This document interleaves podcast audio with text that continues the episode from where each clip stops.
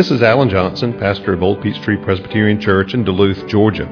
The Bible is God's Word. It describes itself as living and active, sharper than any two edged sword. Therefore, any encounter with the Bible is a momentous thing because it never leaves us unchanged. My prayer for you as you hear this message is that the Holy Spirit will use it in your life to inform your mind, to feed your soul, and to help you grow in your faith in Christ.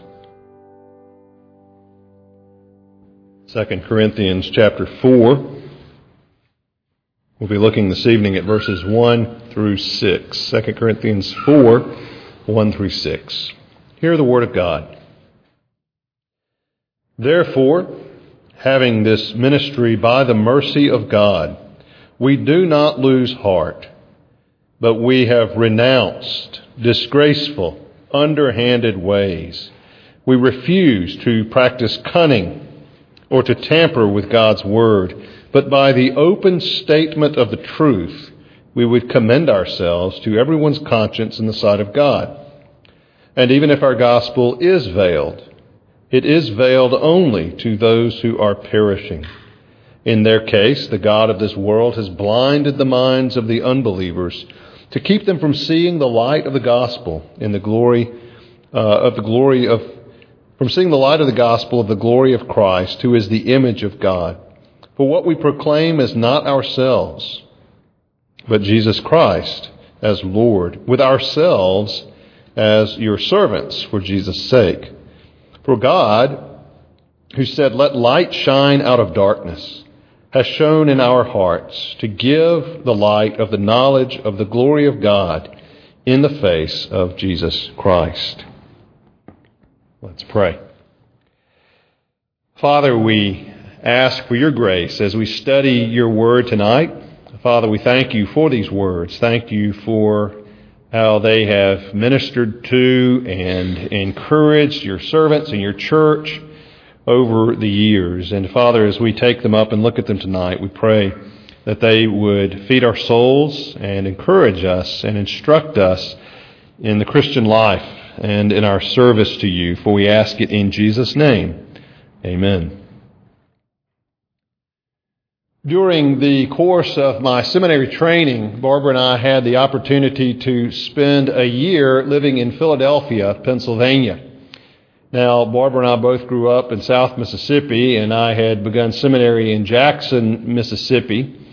And so to move to Philadelphia and live in this large northeastern city uh, was, to put it mildly, crossing some cultural boundaries. We met people like Tom and Jane Petit up there, for instance. And uh, actually, they were up there. Tom was with GCP when GCP was up there in Philadelphia, and Barbara worked for them while we were there. Jane was working in the Westminster Seminary Library. Uh, but certainly there were a lot of cultural adjustments that we had to make. Some of them were difficult, and some of them were uh, quite a uh, breath of fresh air, to be honest.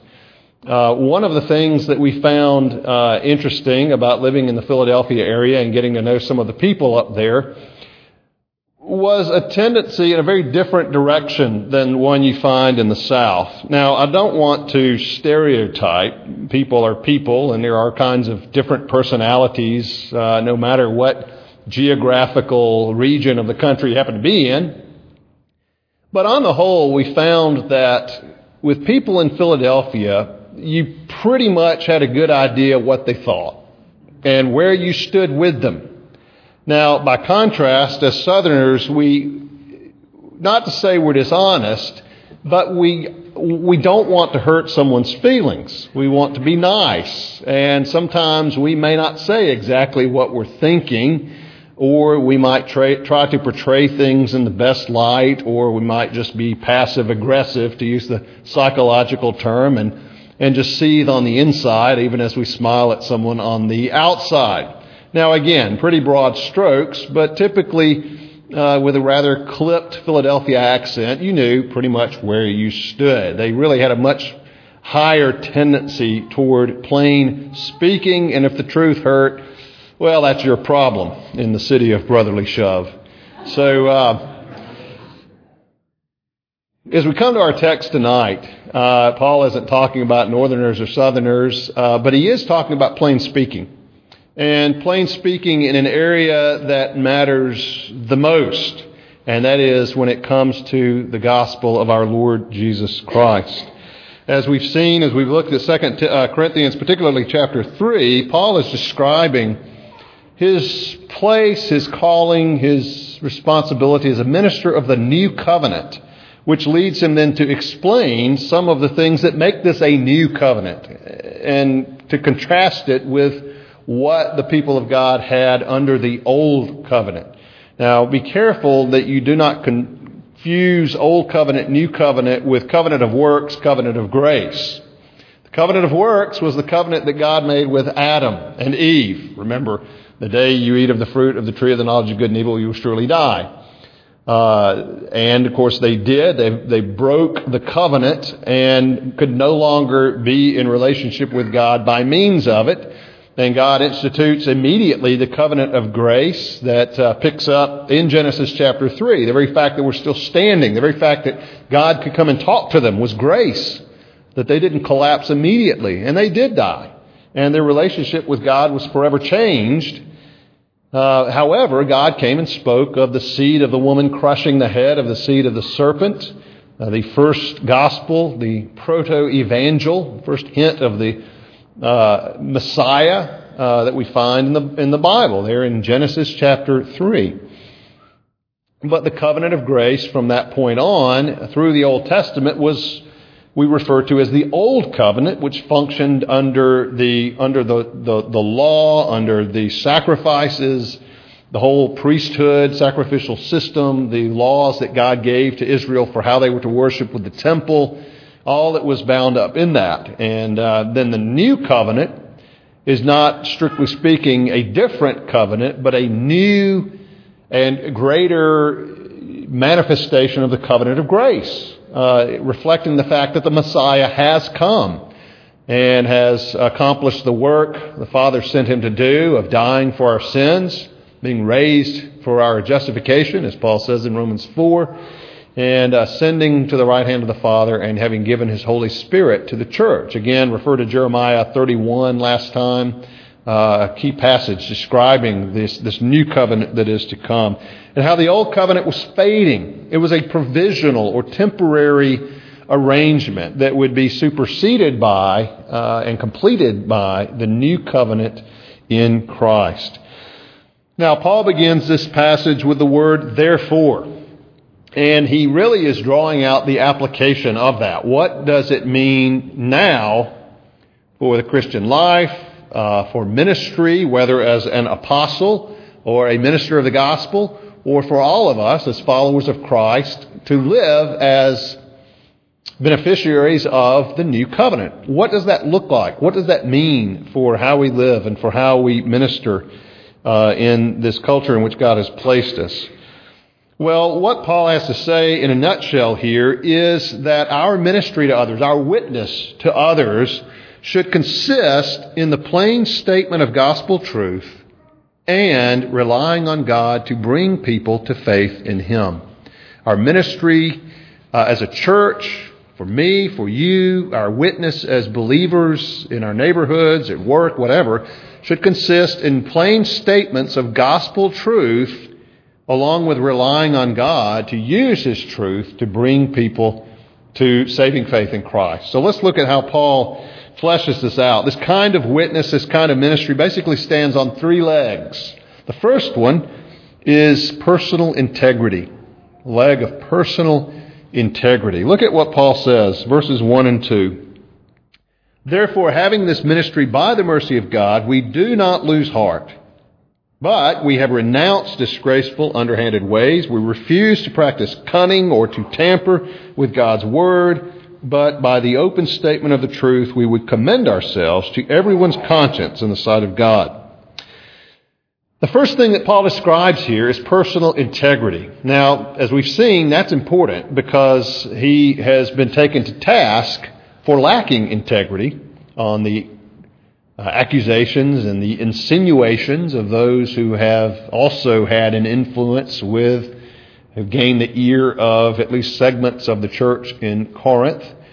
And Paul not only uh, defends his own integrity here, but he also uh, implies some things about those who are his detractors in the church in Corinth or trying to reach the church in Corinth. Now, personal integrity, whether it's the apostle or in his day or us in our day, uh, a big part of ministry, a big part of our witness has to do with who we are.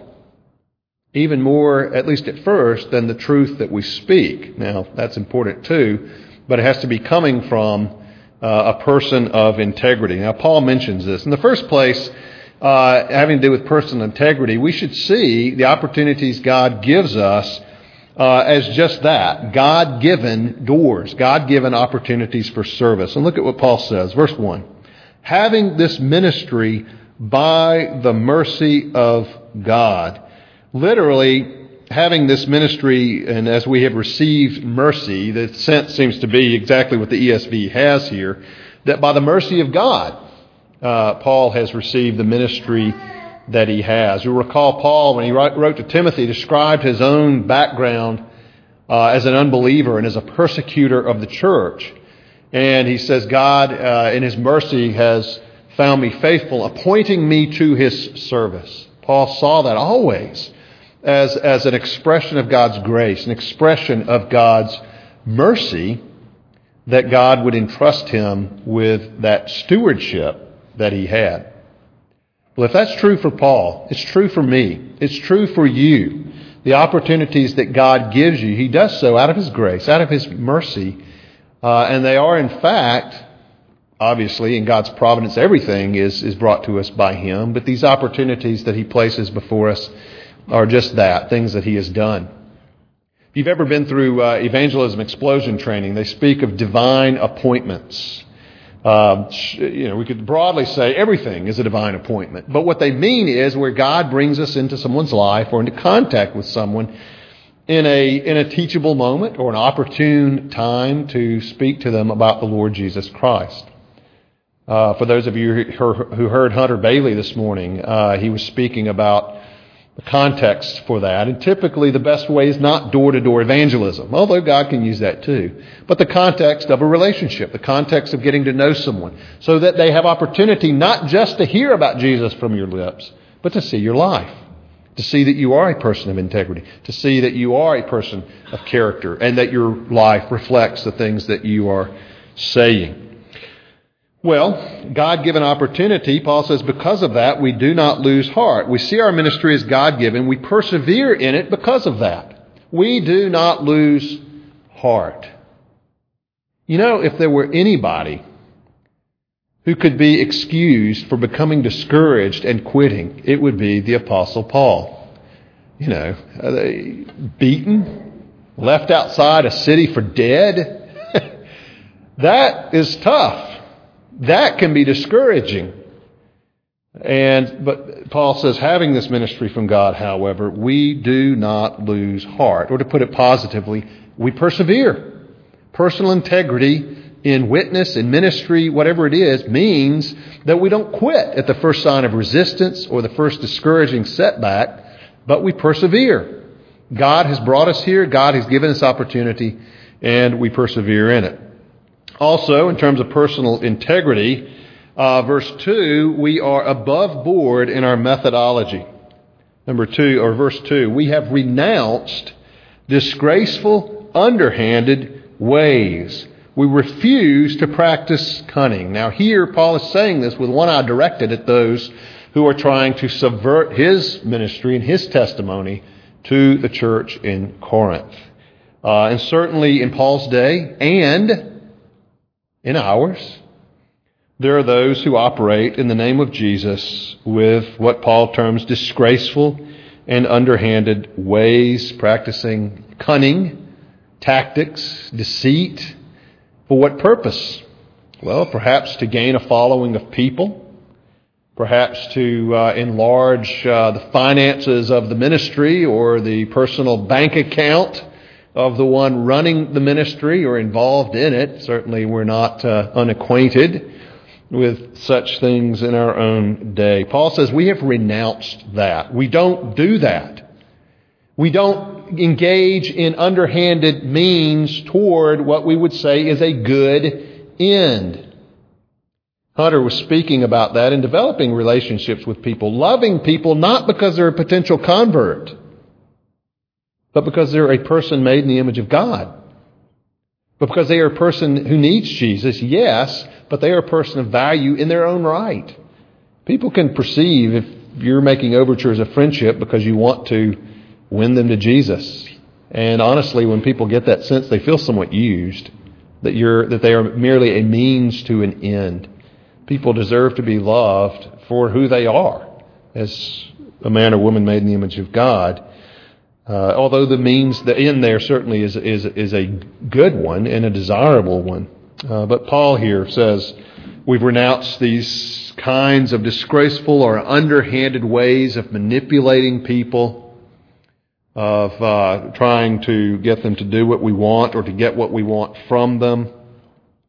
But not only above board in our methodology, but above board in our uh, dealing with God's Word. Look at what he says, or to tamper with God's Word.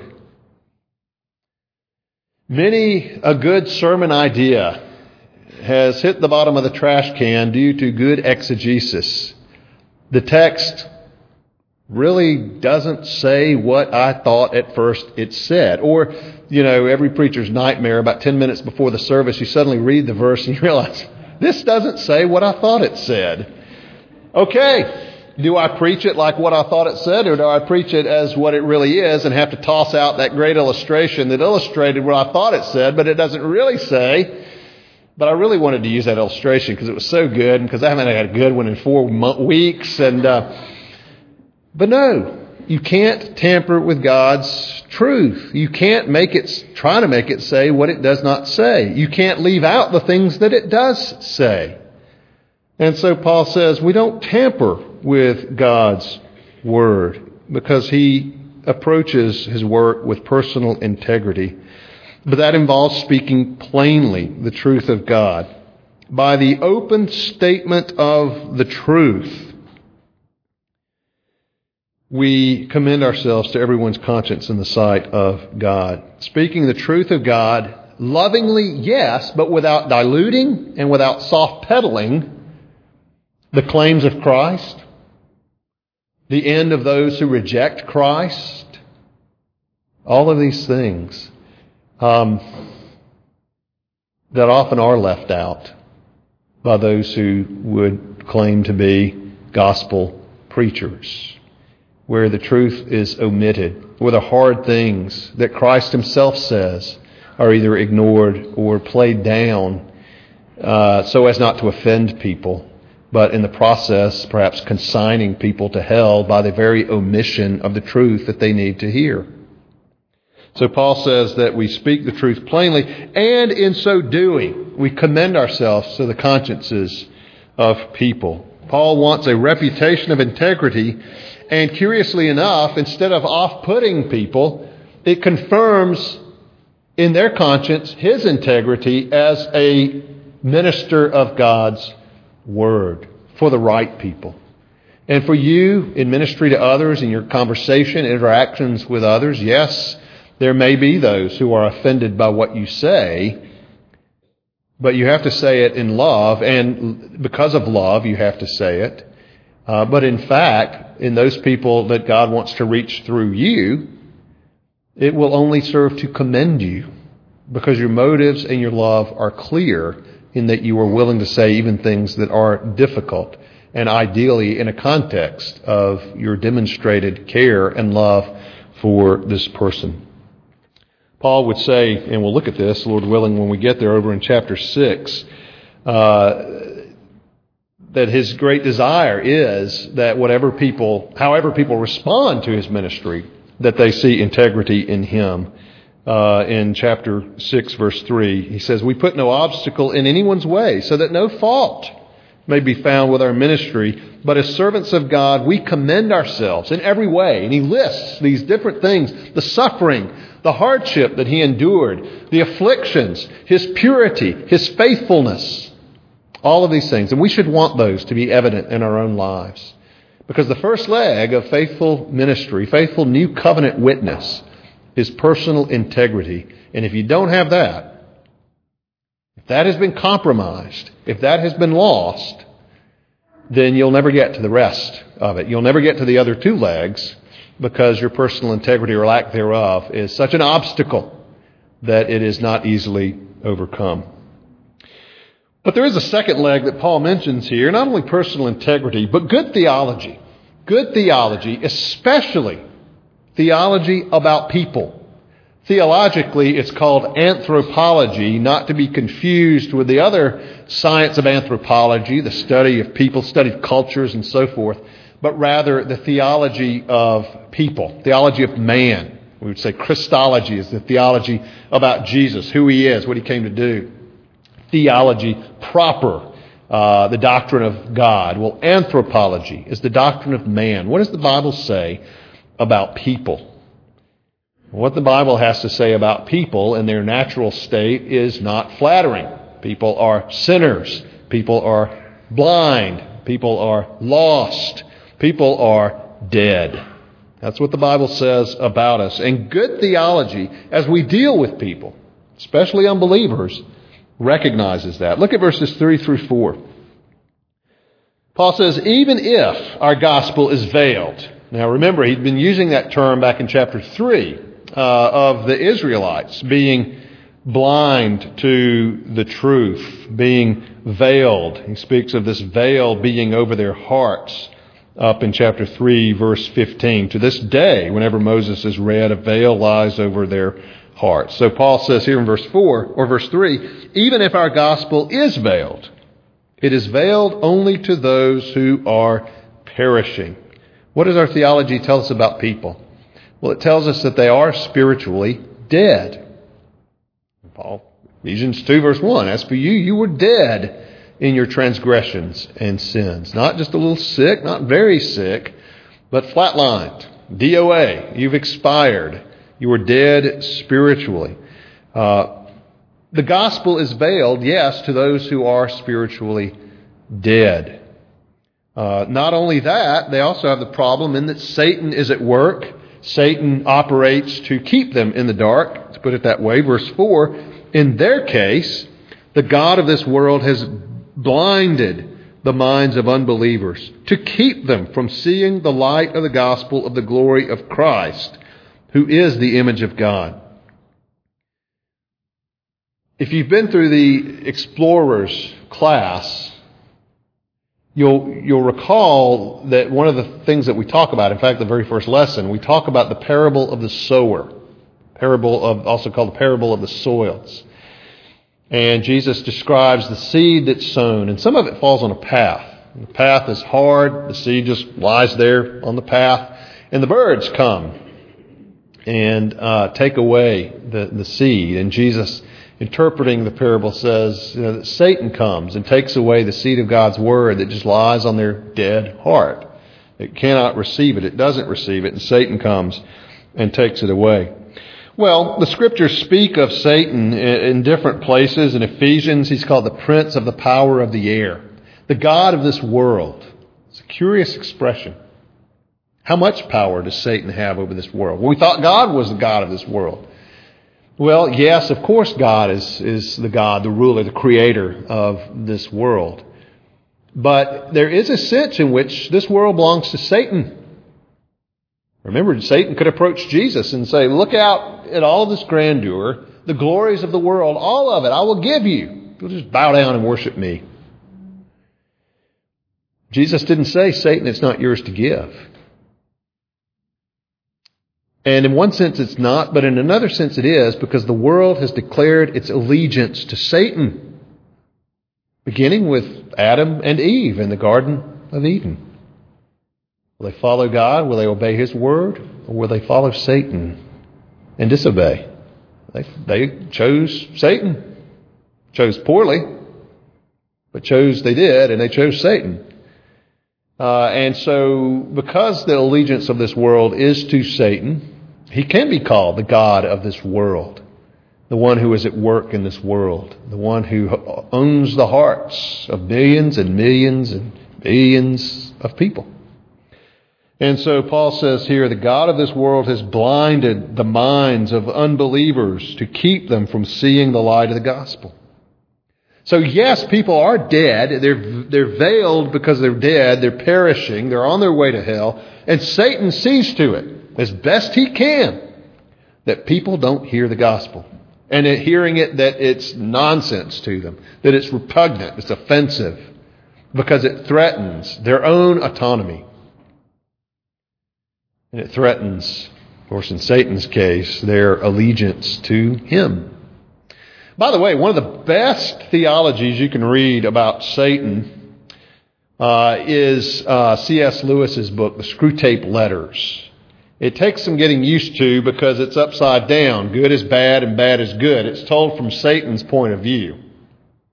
So what he describes as evil is what we normally would think of as good. But it's, it's without citing scripture texts uh, or references. It is very biblical, although quite imaginative in its, uh, in its analysis of uh, how Satan works, how sin works in the human heart. And uh, it's, it's a, it's, it gives lessons about our own hearts and about the very things that we wrestle with and think about, and maybe helps us to see them in a new way. So I commend it to you if you've never read it, the Screwtape Letters, uh, in, a, in a humorous way about a very serious subject. Well, the problem is not the gospel. The problem is the sinner. Uh, the fact that a blind man does not see the sun does not mean the sun is not shining in all of its radiant brilliance. It is. The problem is not the gospel. The problem is the sinful, blind, and Satan owned and hindered hearts of fallen people. And so, good theology always reminds us that people are not neutral. That it's not just a matter of getting them the right information. It's not just a matter of my being persuasive or clear enough, and that if, I, if they don't believe, somehow I have failed. Good theology helps us to love people because it reminds us they're not just being obstinate. They're not just being cantankerous and difficult and stubborn. They're being dead. And they're acting absolutely consistently with a spiritual corpse. Instead of making us angry when they don't respond the way we want them to, it should fill our hearts with all the more compassion to realize they're in the clutches of Satan. And the only one who can deliver them is not you, but Christ. And that brings us then to the third leg personal integrity, good theology, and the right priority. Look at verses 5 and 6. For what we proclaim is not ourselves but Jesus Christ as Lord with ourselves as your servants for Jesus' sake. For God, who said, Let light shine out of darkness, has shone in our hearts to give the light of the knowledge of the glory of God in the face of Christ Jesus. The right priority. We, we, we proclaim Jesus, not ourselves. Now, again, Paul says this with a sidelong glance at his detractors uh, in fact, uh, with, in, in, his letter to the Galatians, a different situation, different condition, uh, he refers to his uh, opponents as seeking to draw a following for themselves. For the thrill, the ego trip, whatever it might be, of gathering a following for themselves. Well, here Paul makes it very plain. What we proclaim is not ourselves.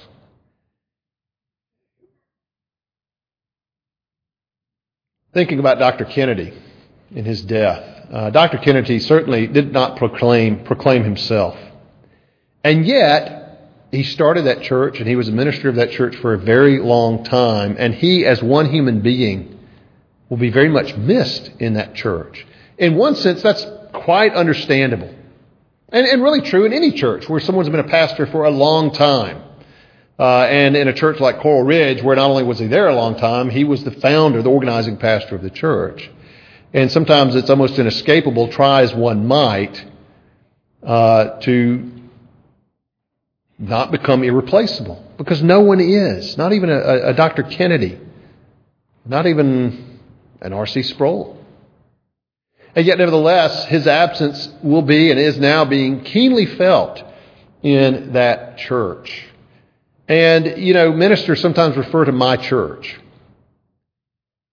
And I, as we'll look at in Ecclesiastes, I think to quibble with that is being overly righteous because we know what's meant. I'm not claiming the church is belonging to me. It's a convenient way of speaking. The church I serve as pastor, which is a lot more words. But we, we know what's meant when a minister says, my church.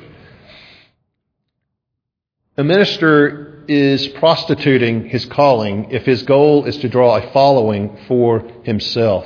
No man is indispensable in the church of our Lord Jesus Christ. His goal is not to win a following for himself. It's not to hold on to his church or have control over his church or fight for that as if somehow this is his right, his inheritance. And I'll also say, to me, it seems really strange when a son follows his father as the pastor of a church. It's not a family business. It's not something to be passed on almost as a matter of course to, from father to the son. Now, God may call the son to it. That may be entirely appropriate, but it's not the family business. You do not belong to me. You belong to Christ.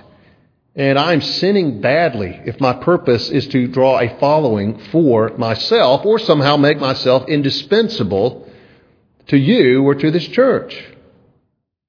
Your dependence is not on me or on any human minister. Ultimately, it's on Christ. And Paul knows that. And that's why he says here, what we proclaim is not ourselves. Paul doesn't want a following for himself as if his ego somehow needed that.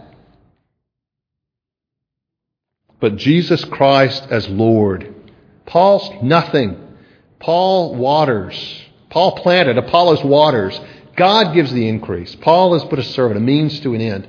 Now, Paul does go on to say here, we proclaim Jesus Christ as Lord with ourselves as your servants for Jesus' sake. Paul is not absolutely their servant. He's not at their beck and call, but he is to serve them because he serves Jesus. Because he's a servant of Jesus in an absolute sense, then he serves the church for which Jesus died. And that certainly should be our attitude toward those to whom we minister. They do not belong to you. They are not your project. You may be the means that God uses to plant a seed in their hearts. You may be the means that God uses to water that seed, and, and praise God, you may be the instrument that God uses to bring that seed to fruition in a conversion. But they're not yours. You might bring them to Christ through your witness. You might lead them to growth in Christ by your discipleship. But their allegiance is not to you, it's to Jesus and, and must be that way. And you are their servant, as I am your servant, for Jesus' sake. Because, as Paul goes on in verse 6 to, to finish, it's God who is the one who saves. Just as God called light to shine in darkness when He created the world, He calls light to shine in darkness when He recreates a human heart. It's amazing to think that anytime someone comes to faith in Christ, what happened at creation is essentially happening again. God is calling light out of darkness, something where there was nothing, life out of death. Dear friends, no human being can do that. I can't do that. You can't do that. Only God can do that. And He chooses to do that through the plain speaking of gospel truth. Our fallen, sinful condition and God's holiness.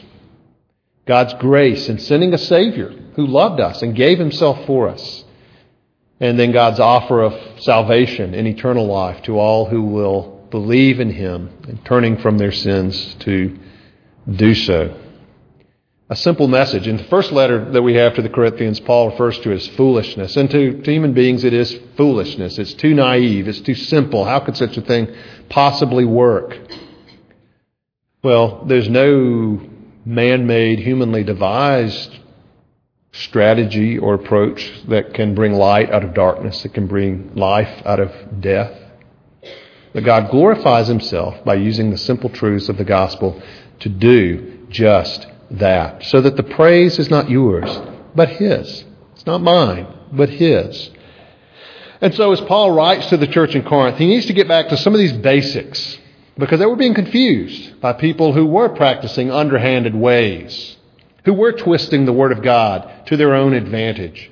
And he comes back and he reminds them, and he reminds me, and he reminds you that the foundation for a good witness, a good ministry, whether it's my service to you as pastor of this church, or our elders' service as leaders of this church, or your ministry to one another, or our service as a congregation to our community, a good new covenant ministry is based on these three legs and stands on these three legs of our personal integrity, of good theology, and the right priority.